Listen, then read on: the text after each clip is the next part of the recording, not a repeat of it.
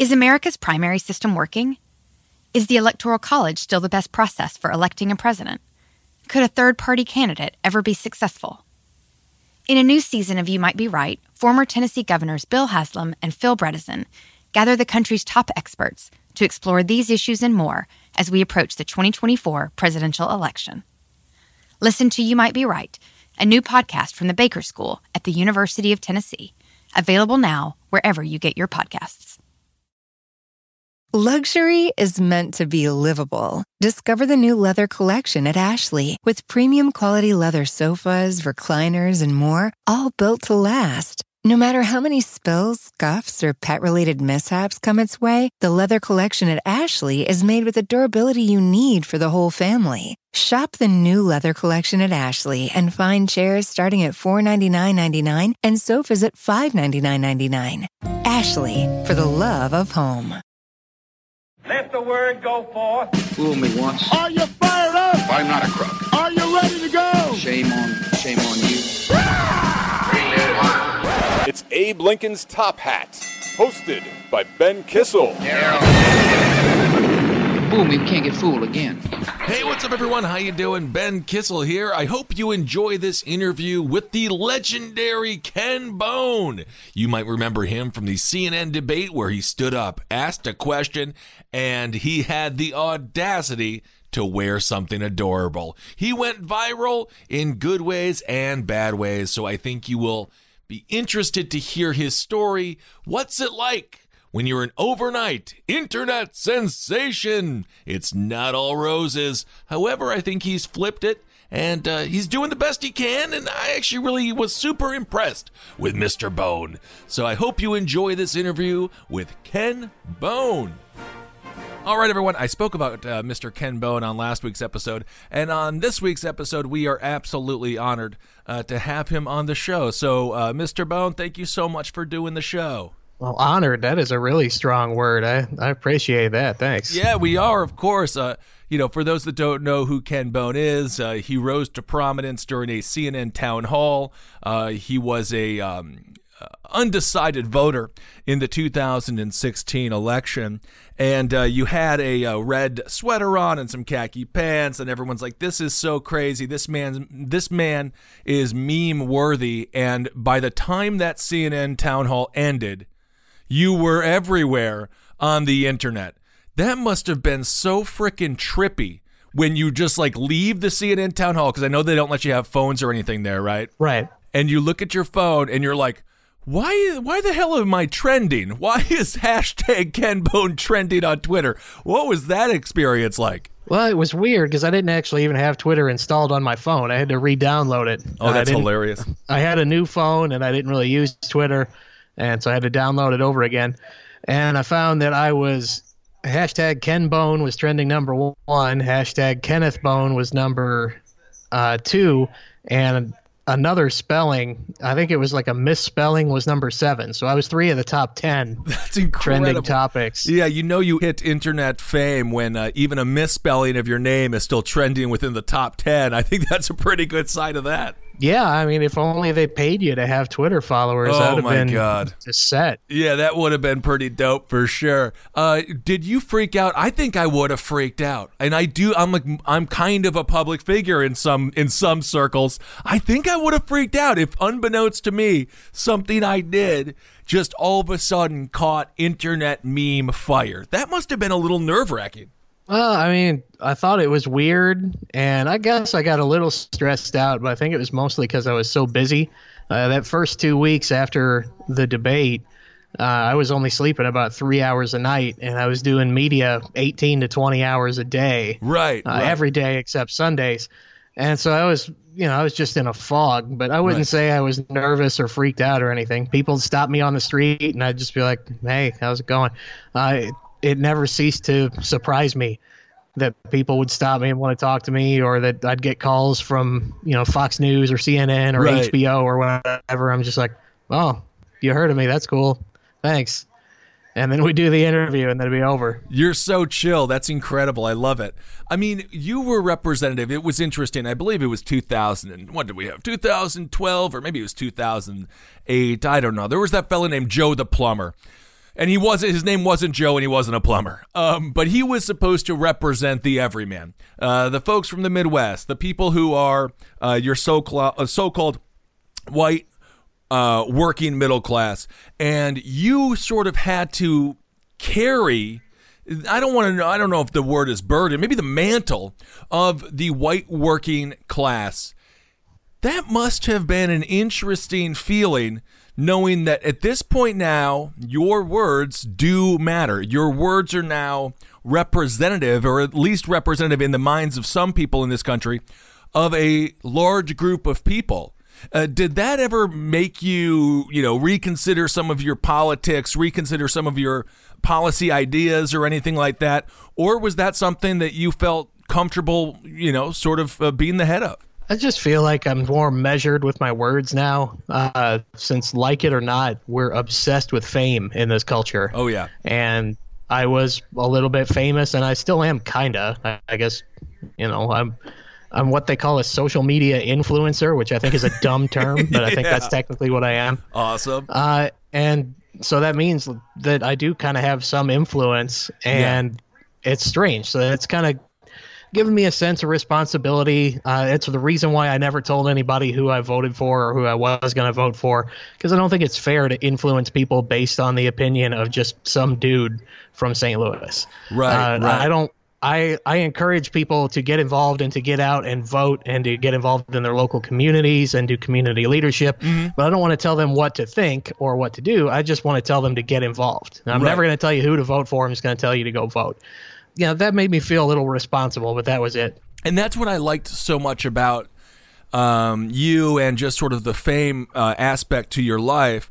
You never did let it go. It didn't seem like you let it go to your head. You didn't become one of these people who just starts pontificating and shaming folks who don't have the same political ideology or the same political brand endorsement as you might have.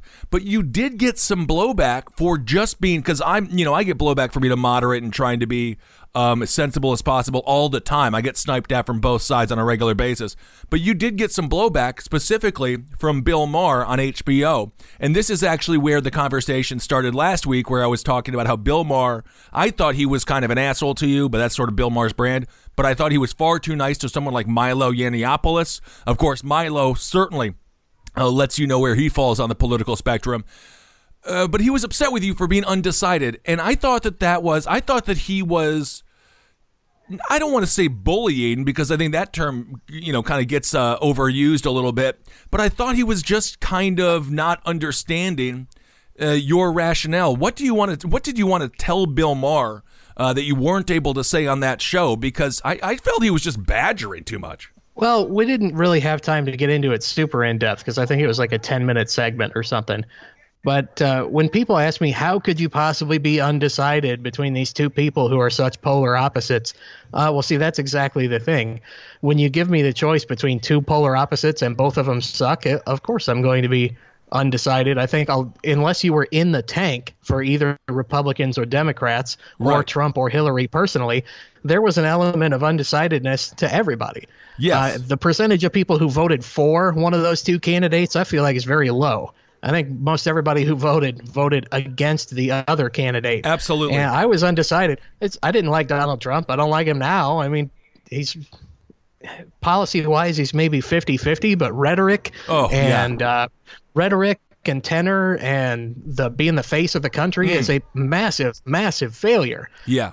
And it really bothers me. Right. I didn't realize until he became president how much I would miss having someone who is, quote, presidential. Right. But the reason I was undecided wasn't because I liked him. It's because I've hated Hillary Clinton since I was in high school. Right. I was in high school when she ran for Senate, and I thought, man, the people of New York are never going to elect somebody to the Senate who just bought a house 2 months ago specifically to establish residency. What a freaking scam. New Yorkers are smarter than that. And it turns out they're not. Sorry, New York listeners, but you did it to your damn self. Well, it's interesting, with Hillary Clinton, obviously, she had a lot of connections up here in New York State. It was an open Senate seat. She was able to kind of take advantage of that.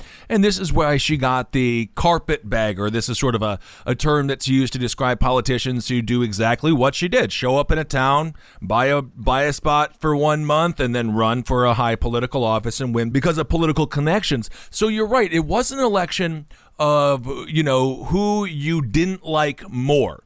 And I thought that's what was so negative about 2016. It was just everything was dark. Everything was bleak. There was a storm cloud, a political storm cloud over the entire country. But now we are in, obviously, another presidential election cycle.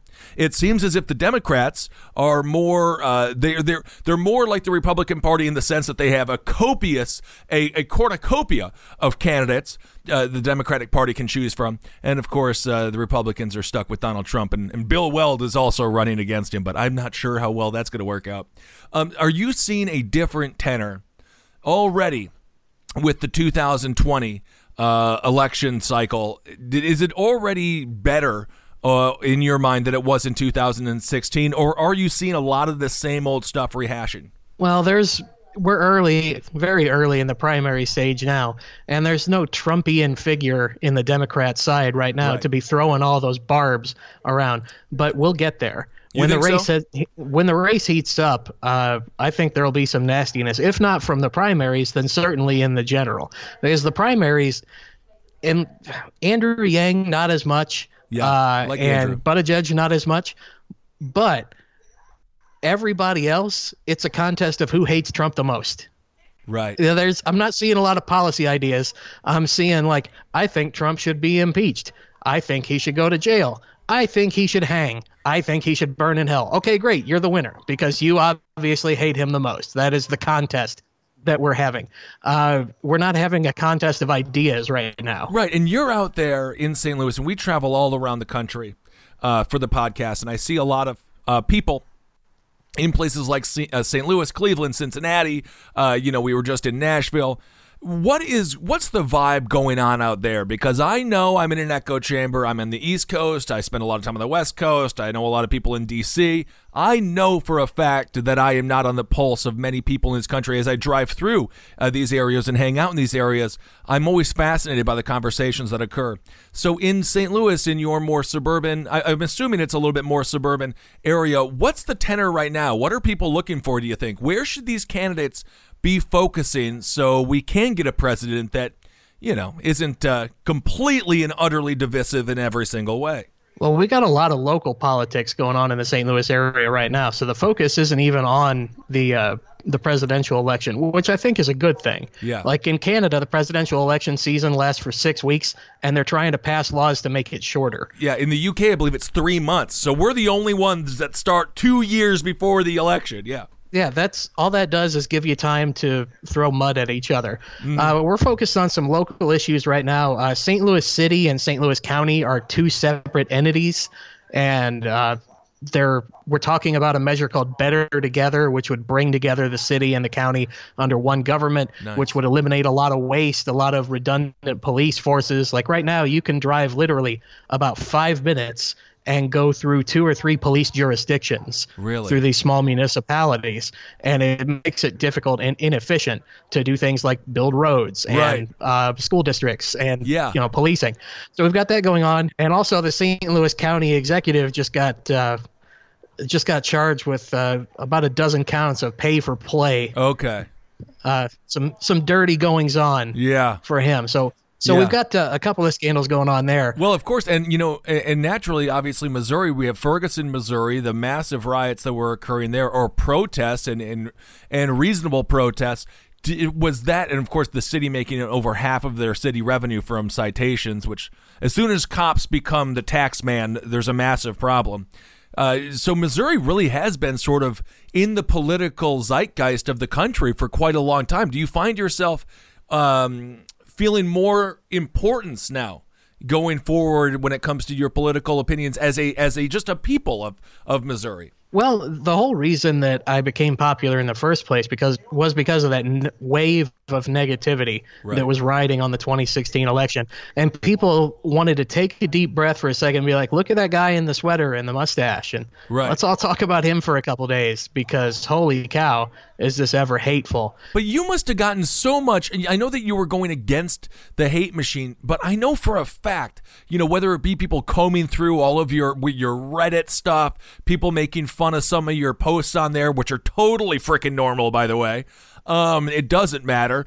That's what Reddit is for. And I know people on social media. As a matter of fact, one of my listeners ended up tweeting at you, and that's how you came on the show, apologizing for being a jackass to you on Twitter, which I thought that was nice of him. But people were just dumping all over you. And again, that's why I thought Bill Maher was just being an asshole. I'm like, why?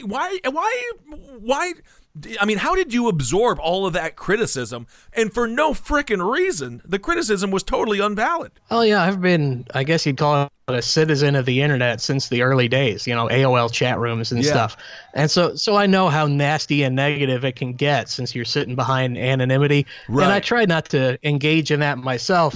But then once I became a publicly visible figure and started absorbing some of that stuff, I've always been able to kind of, growing up in an internet generation, I'm able to shield myself from it a little bit and be like, well, it's trolls. And sometimes it makes you feel bad. Yeah. But most days you're able to just be like, yeah, whatever. Yeah, I don't care. Right. You see it. The way I see it the most these days is I'm still friends with a lot of reporters and entertainment figures, and several of them are women. And they'll post a picture or a tweet or something, and I'll respond to it and be like, oh, you're doing great, or you're awesome. And one said the other day, how am I not married yet? And posted a picture of how great her great a dinner she had made for herself. And I'm like, well, there's just no men out there that are good enough for you, Bridget. Right. And I got just dozens of tweets be like, oh, Ken Bone's shooting his shot. And I'm like, no. You might be right. It's simple, but something you almost never hear in politics today, with each side more concerned about scoring political points than solving problems. I'm Bill Haslam, a Republican. And I'm Phil Bredesen, a Democrat. We're former Tennessee governors, and we invite you to listen to our podcast, You Might Be Right. Join us and guests like Al Gore, Paul Ryan, Judy Woodruff, as we take on important issues facing our country. Listen and subscribe to You Might Be Right, a new podcast from the Baker School at the University of Tennessee. Disney Plus and Hulu are better together in the Disney bundle with new movies and series. On Disney Plus, experience the full Taylor Swift The Eras Tour, Taylor's version, with new main show performances and acoustic collection. On Hulu, follow the fantastical evolution of Bella Baxter, played by Emma Stone, in the award-winning film Poor Things. All of these and more streaming this month. Get the Disney bundle with Disney Plus and Hulu. Terms apply. See DisneyBundle.com for details. Have you heard? Sling TV offers the news you love for less. Hey, wait, you look and sound just like me. I am you. I'm the same news programs on Sling TV for less. You mean you're me, but for less money? A lot less. I'm all the favorite news programs and more on Sling TV, starting at just $40 a month. Everything great about me, but for less money? Which makes me greater, don't you think? Get the news you love and more for less. Start saving today. Visit Sling.com to see your offer. Sling. Luxury is meant to be livable. Discover the new leather collection at Ashley with premium quality leather sofas, recliners, and more, all built to last. No matter how many spills, scuffs, or pet-related mishaps come its way, the leather collection at Ashley is made with the durability you need for the whole family. Shop the new leather collection at Ashley and find chairs starting at $499.99 and sofas at $599.99. Ashley, for the love of home. It's you can be friends with a woman without wanting to touch her. Right. Yeah, I know it's this weird concept. You can also say nice things about a woman without being a disgusting creep. Right. So all the people that are sending me DMs about how much of a weird perv I am, I'm like, okay, I appreciate that. I'll just go ahead and never talk to a female again as long as I live, lest I make her feel uncomfortable. Or maybe I could just live my life with my friends online, the way we do. Right. So, you just try to ignore a lot of that garbage. Sometimes you retweet it and make the sunlight be the best disinfectant, so they feel bad about themselves and delete their account. Yeah, well, hopefully. I mean, I don't know why. Do you think there's a correlation between the rise of negativity in American politics and the rise of social media? For some reason, social media, and I've equated it to any other life form, it needs to mature. I might be maturing a little bit right in front of her eyes. Maybe. Obviously, I think Donald Trump's got to get off of Twitter and just kind of get out of office, and I think it'll be a little bit more peaceful. But do you think there's a correlation between the negativity in American politics and the negativity that we've seen on social media? Oh, without question. And whenever I talk to high school and college groups, which is where I spend the bulk of my my time, you know, doing speaking engagements or conference calls or whatever, I always tell them the same thing. Like, you guys, I remember not having a computer. Right. I'm 36 years old. I'm not that old. I'm in my mid-30s. Right. But I remember not having a computer until I was in high school. You know, the first of my friends that got a computer was in junior high school. Right. When he got it. He was like the rich kid. I definitely remembered not having a smartphone. Well, my son, who is 15, barely remembers not having a smartphone. Right. He grew up. We had a computer and we had social media and he had access to the entirety of human thought and knowledge in the palm of his hand. Right. The kids that are growing up with that now, either them or the generation after them, growing up fully immersed in it, they're the ones that are going to be able to make a difference. Right. Because right now, those of us, this is like introducing a repeating rifle to a caveman, the way they gave it to us and to the Gen Xers and, you know, the baby boomers. Right. We didn't know what to do with it, and so we're killing each other with it. Absolutely. These kids that are growing up with them, I think they're going to be better. Absolutely. And if your people use their cell phones quite regularly for basically everything. So that's interesting. You have a child, 15 years old. What are your thoughts? Because I actually, you know, I sometimes will get a message from someone in high school, and it seems interesting to me. It seems like the younger generation that grew up with this stuff, it's no longer the new shiny object. It just is reality. It seems like they are better at understanding privacy. Because I know there was one story where this now 18-year-old sued his parents for posting all of this stuff of him online ever since he was, you know, basically in the womb all the way up through, you know, middle school and high school. And he's like, I have privacy rights. Do you think that kids are smarter now when it comes to the smartphone, of understanding the power of it and understanding that maybe we don't need to document every single thing so then it can be exploited? I think they are. And it's because, you know, people like you and I, we gave away our privacy one tiny little bite at a time. Right. Until now it's gone. Now the Zuckerberg robot has it and is not going to give it back. Right. And we're like, crap, we've lost it. And we'll be lucky if we get little pieces of it back through court actions and legislation. But these kids have grown up watching their dumb parents give away all their, you know, just basically give away the store. Right. And now the kids are looking to be like, hey, I've seen how many of you got burned by old tweets and got fired from your job because you thought it was funny to make a joke about, you know, people with mental handicaps when you were 14 on MySpace. Right, right. That ain't going to be me. I'm not doing that, because they know they're going to live with it forever. You know, we got these smartphones and stuff, and as far as we knew, it was a fad. Right. Well, now we know it's not a fad. It's going to be around forever. And these kids know it doesn't go away. Absolutely. And how do you think, is there any politician out there for this 2020 cycle that's utilizing social media in a way? Because I follow like Elizabeth Warren on Instagram. I actually think she's doing very good. She's out doing the town halls and stuff like that. 2016 was sort of the Twitter election, which I do think is why it got so frickin' stupid, because Twitter is full of not always the brightest conversations. Is there anyone in 2020 that's using social media in a way that is engaging to you right now? Or do you just not even look at social media as far as choosing a candidate? Well, I look at it, but I don't read the replies. That's the general rule in all things social media or YouTube. You know, you just look at the tweet and maybe one response. But AOC obviously has a tremendous amount of skill in social media. And I had the chance to meet her once at Netroots Nation. It was before her primary. Okay. So it was when, you know, nobody thought she really was going to get elected except for probably her and her campaign manager. Right. And she was I liked her. She's a nice young lady. Now, if we sat down and talked policy, we could argue about stuff all day, but I feel like we could have a productive argument and not yell at each other. Right, right. She's absolutely great on social media. And love him or hate him, Donald Trump is unbelievably good at social media, especially for a 70-plus-year-old man. Now, I have a question. So, Ken, that's interesting because I actually, reading his tweets, I don't know. They're good at distracting a whole bunch of people from some real issues going on, but they're also just, you know, they're just crazy. Like he went on a... Well, see, you hit on it, though. Whether he's doing it on purpose, like whether he's a genius or a madman, we're going to have to wait for history to help us figure it out. Right. But he's doing exactly what he needs to do and distracting.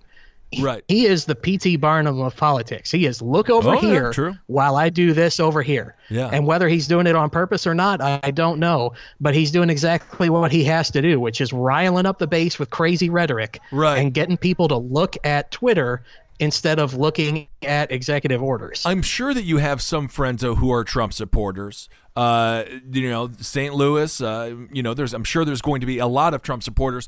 Have you found any kickback from people who voted for Donald Trump? Are they fed up? Because I've talked to a couple of people who voted for him because, again, it was the hold your nose and vote and I hate Hillary and all of this kind of stuff going on. Have you seen that even people who supported him and maybe they were way into him, wearing a MAGA hat, something like that, are they just like kind of annoyed or fed up or tired of all of this drama and theatrics in American politics right now? Yeah, some. But the people who jump ship from Trump, they're just going to stay home. Some people who jump ship off the Democrat ticket, they might actually vote Republican. But people who are jumping off of the Trump train, they're just not going to vote at all because there is no way. You don't think they're going to vote for a Joe Biden type or someone more moderate like that with the Dems? Well, it depends, because to win this primary with this crowded of a pool, you're going to have to run pretty hard to the left. And it puts you in a tough situation if you're a Republican, a real Republican, where your platform is like gun rights, pro-life, big military, small government.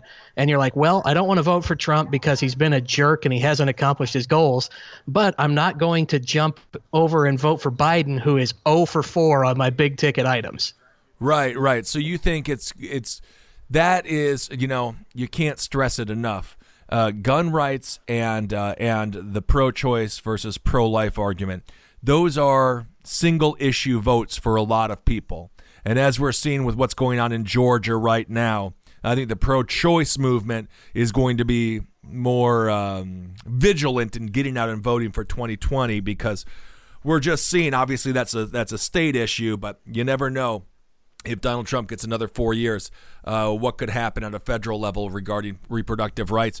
So you think that Donald Trump, his base hasn't really dwindled despite all the disgusting things as far as like family separation. That's just one of the things at the border and, you know, just all of the negativity. It's not very, this is what's so interesting. I'm from Wisconsin originally. The Midwest is a relatively polite spot. And if I talk the way that Donald Trump talked, and I know for a fact my mother voted for him, if I talked the way that he talked, my father would have slapped me, you know. And I know the Midwest is a relatively cordial place. How do they justify all that? Well, it's like I said, a lot of people saw it as either vote for him or, you know, crazy Hillary's going to come take away your guns and have mandatory gay weddings at your church or whatever, you know, right, inflammatory rhetoric we allowed to spread around. So, yeah, it's with the two-party system and the first-past-the-post voting system, you really are either vote for somebody you don't like very much who does not share your values or vote for somebody who will push the opposite of every one of your platforms. Right. And that's going to drive a lot of disengagement. Yeah. What was your favorite experience in this crazy ride you've been on? Obviously, I'm sure you're going to start now that another political cycle is on underway. I'm sure you'll start doing more television, more radio. Your opinion now again is valid. Larger, I mean, obviously it was always valid, but now it's valid with the megaphone effect that is internet celebrity. What was your favorite experience of this? What was your favorite interview, or just did you meet people that really just blew your mind that you got to hang out with? Well, you know. meeting people like Anderson Cooper was a thrill because I really look up to him. Yeah. When Anderson's doing the news, he's doing news. When he's doing opinion, he's doing opinion, and he's an opinionated person. Right. That's fine. He has never, that I've seen ever, conflated his own opinion with the news. Okay. He tells you what happens, and then he tells you what he thinks. And I respect that a lot because it's all too rare in today's media. Yeah. And he's a huge media figure. And frankly, he doesn't have to do that because you can easily get away with not doing that. Yeah. So it was a thrill to meet him. But probably the single greatest experience is after I covered the third debate in Las Vegas. So I was at the second debate. It was here in St. Louis. Okay. I flew out to cover the third debate for Jimmy Kimmel out in Las Vegas. Nice. And then from there I flew to Los Angeles for the red carpet premiere of Dr. Strange. It was the Marvel movie that came out that same weekend. Nice. That movie was beautiful. I got to take my wife down the red carpet with me. And so how many, you know, regular Joe folks get to walk a Hollywood red carpet with their wife? That's the kind of experience that I feel like she deserves that I never thought I'd be able to give to her, you know? Oh, dude, that's so sweet. That's so badass. So overall, this experience has been a net positive for you. Yeah, guarantee it. The way I think of it is all the negative stuff, like all the people that want to troll me on Twitter or dig up my internet history or whatever, that only happened to me. And well, I'm a big boy. I can take it. Maybe I have an extra drink every once in a while thinking about it. Right, right. But I don't care. That just impacts me. All the good that happened, like all the tens of thousands of people that I was able to help register to vote through nice. Voter initiatives that I volunteered for, or the $100,000+ I was able to raise for my local homeless shelter wow. and for veterans charities. That's for the whole community. So all the good stuff that happened for me and happened for the whole community. All the bad stuff that happened was just me. And the good far, far outweighed the bad. I'd do it again in a second. Dude, that is so awesome. Thank you so much for being on the show. I mean, I have to ask who you're going to vote for in 2020 because that's I have to ask that by law. Well, I mean, if I had to pick somebody in the primary right now, I'm torn. I like Yang. Yeah.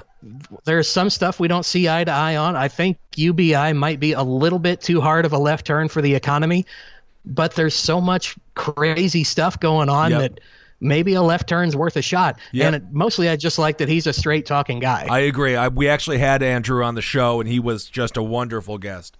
Yeah. He seems like a great guy. And I love that he goes on shows like Ben Shapiro.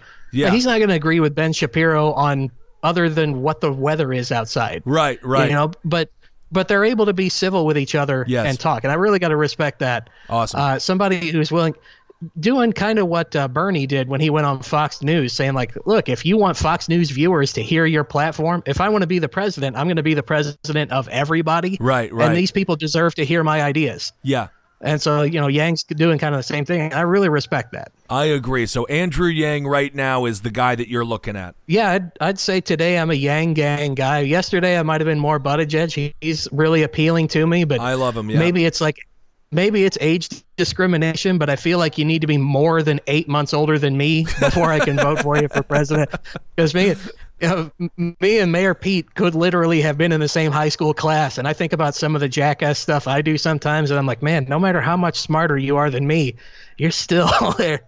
You're yeah. still a pretty young guy. But I like him, though. Awesome, man. Buttigieg and Yang. I love both of those guys. I actually think the Democratic primary is really exciting. And I think there's going to be a positive outcome in 2020. Ken Bone, thank you so much for being on the show, brother. Oh, absolutely. And please, can you come back on the show as the primaries continue on? Sure, let me know. I can come on anytime. All right, there it was, the interview with Ken Bone. Great dude, very level-headed. Definitely learned a lot about the powers of the internet.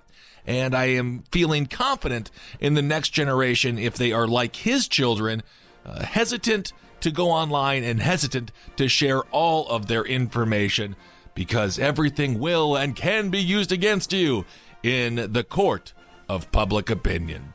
Okay, everyone, thank you so much for listening to the interview. Never forget, hail yourselves. We'll talk to you soon. This show is made possible by listeners like you. Thanks to our ad sponsors, you can support our shows by supporting them.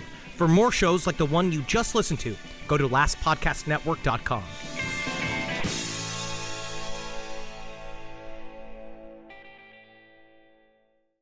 You might be right. It's simple, but something you almost never hear in politics today, with each side more concerned about scoring political points than solving problems. I'm Bill Haslam, a Republican. And I'm Phil Bredesen, a Democrat. We're former Tennessee governors, and we invite you to listen to our podcast, You Might Be Right. Join us and guests like Al Gore, Paul Ryan, Judy Woodruff, as we take on important issues facing our country. Listen and subscribe to You Might Be Right, a new podcast from the Baker School at the University of Tennessee. Luxury is meant to be livable. Discover the new leather collection at Ashley with premium quality leather sofas, recliners, and more, all built to last. No matter how many spills, scuffs, or pet-related mishaps come its way, the leather collection at Ashley is made with the durability you need for the whole family. Shop the new leather collection at Ashley and find chairs starting at $499.99 and sofas at $599.99. Ashley, for the love of home.